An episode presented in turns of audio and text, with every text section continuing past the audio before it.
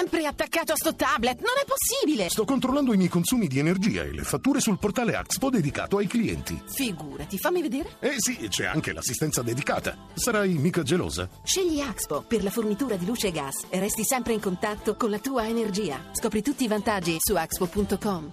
Ferdinando Imposimato, che saluto. Buonasera Imposimato.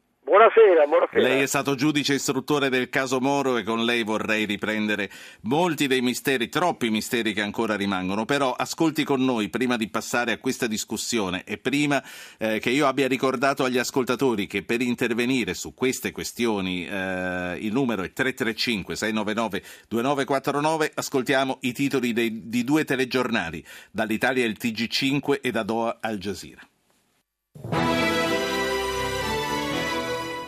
Emergenza migranti, l'Europa si volta dall'altra parte. Non c'è consenso per rafforzare l'operazione Triton, ma i ministri degli esteri d'Italia, Francia e Germania chiedono una reazione forte e comune e gli sbarchi continuano. Un peschereccio italiano sequestrato dai libici, recuperato grazie all'intervento della Marina Militare, ma l'equipaggio era già riuscito a chiudere nella stiva i due uomini saliti a bordo per una perquisizione. Renzi alla Casa Bianca, sei mesi per completare le riforme, decisiva la collaborazione americana sui migranti, incoraggiamenti da Obama, avanti così ma con flessibilità per domanda e investimenti. La gente ha bisogno di speranze. La Cassazione giudica una causa di frode fiscale identica a quella in cui è stato condannato Berlusconi, ma arriva a conclusioni diverse. La sentenza Mediaset definita un'eccezione da non prendere ad esempio perché sbagliata. I legali dell'ex Premier, verdetto importante in vista della Corte di Strasburgo. Abbandoniamo il TG5, andiamo a Doha da Al Jazeera. This is Al Jazeera.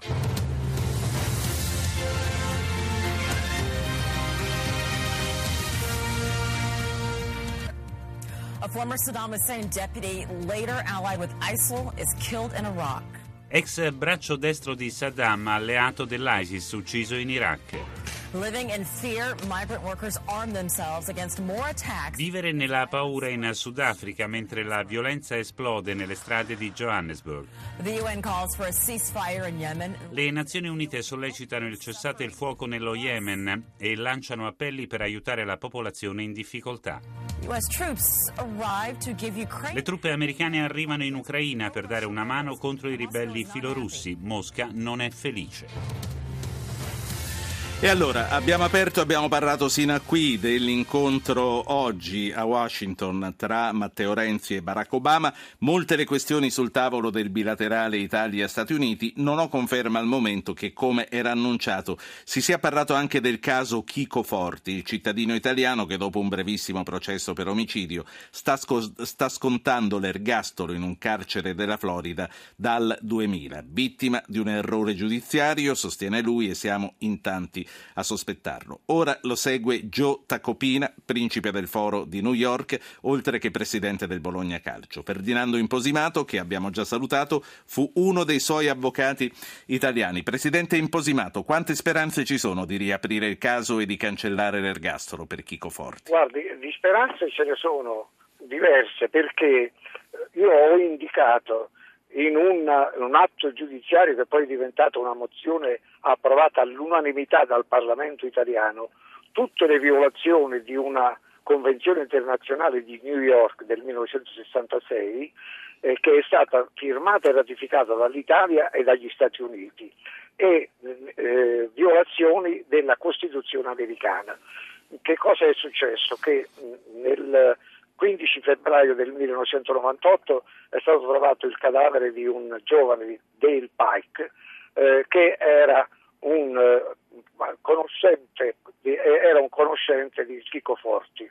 Bene, questa, eh, questa scoperta eh, ha portato è difficile ripetere tutto quello che è accaduto, all'incriminazione di Chico Forti come autore materiale, come esecutore materiale di questo omicidio, perché Chico Forti aspettava e ha anche ricevuto all'aeroporto di Miami Beach eh, il Dale Pike che sarebbe sì, poi la vittima. Che poi è stato trovato morto.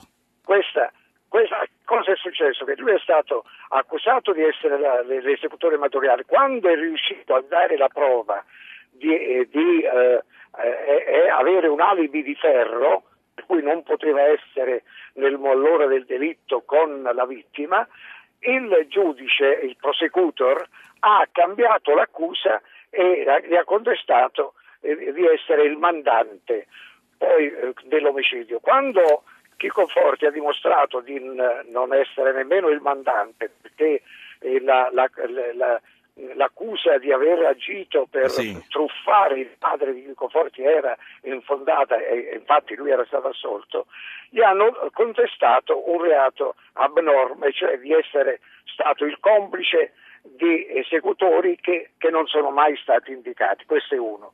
In secondo luogo, durante tutto il processo non gli è stata data la possibilità di mettere, mettersi a confronto con i suoi accusatori. E certo. questo è un certo. fatto gravissimo. Che potrebbe Poi, a questo punto fare riaprire il processo? Sì, sì, perché queste cose sono avvenute per responsabilità di un avvocato, Aira Lewi, il quale non ha dichiarato a Chicco Forte di versare in una situazione di conflitto di interessi perché questo avvocato era anche stesso, nella stessa corte prosecutor insieme al, al, pubblico ministero che era l'accusatore di, di Chicco Forti. Questa è, la legge americana non tollera questi conflitti di interessi. Sì. E la stessa Presidente della Corte ha detto l'avvocato Aira Lewi avrebbe dovuto risolvere questo conflitto, Presidente. cosa che non è mai accaduto. Ora, queste violazioni dei diritti umani, dei diritti civili, sono tali per cui eh, assolutamente la Corte Suprema, secondo me, può annullare il processo e, e riaprirlo. Speriamo, speriamo, che si vada su quella strada. Presidente Imposimato, voglio parlare di un'altra questione che ritorna oggi eh, di grande attualità, se ne è discusso anche eh, in una commissione. Eh, lei che fu giudice istruttore del caso Moro, lei sappiamo, sostiene da tempo che c'era chi sapeva dove il presidente della DC era tenuto e lo nascose alla magistratura e per questo lei si è preso del dietrologo e del complottista. Ho letto oggi sul Fatto Quotidiano che l'ex braccio destro del generale della Chiesa, che conosciamo bene, il generale Niccolò Bosso, ha praticamente confermato che qualcuno dovrebbe essere stato informato all'epoca di queste circostanze, cioè che si sapeva già del covo e della cella dove era detenuto, proprio dal generale generali dalla Chiesa. Che cosa ne pensa? Eh, io dico due, due, cose. La prima è che io nella sentenza del 1984 già ho, ho indicato nell'appartamento di via Montalcini numero 8 interno 1 la prigione di Moro e c'è questa sentenza scritta ormai eh, oltre 30 anni fa.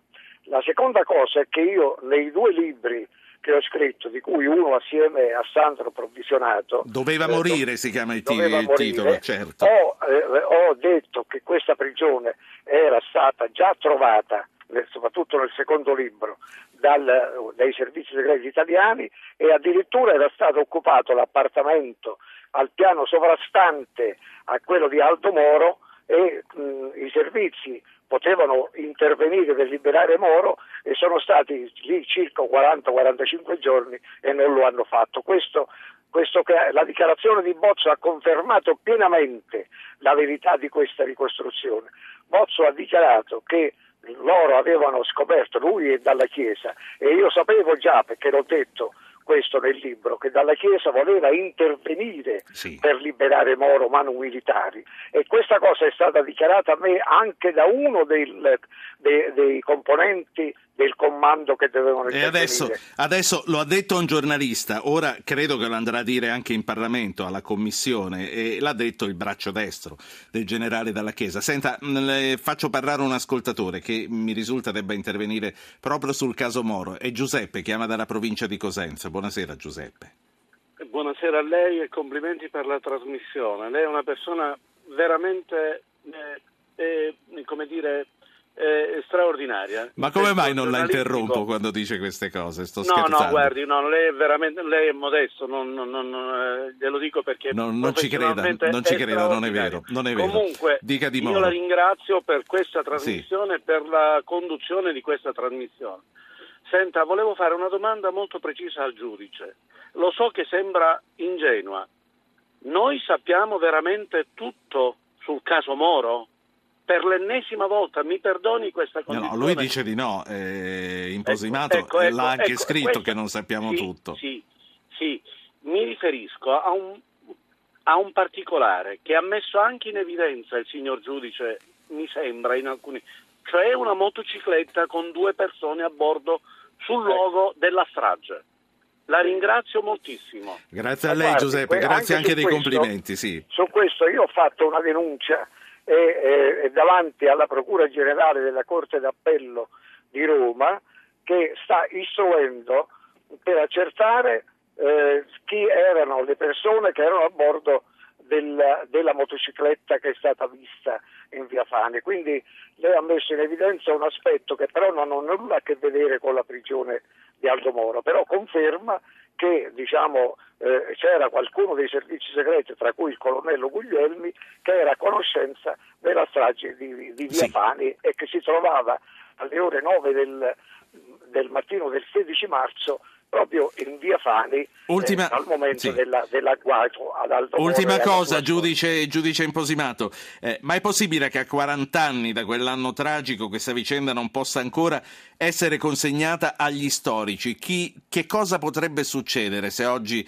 si sapesse una, una verità diversa e ehm, più... Guardi, è una verità così sconvolgente che purtroppo ancora dopo 40 anni non la si vuole accettare, ma io credo che la Commissione Moro deve avere eh, la forza di resistere a qualunque pressione perché noi dobbiamo rendere giustizia a quel grande statista che è stato Aldo Moro, che ha sacrificato la vita, tra l'altro ha fatto la Costituzione repubblicana, lui è stato il principale autore della Costituzione.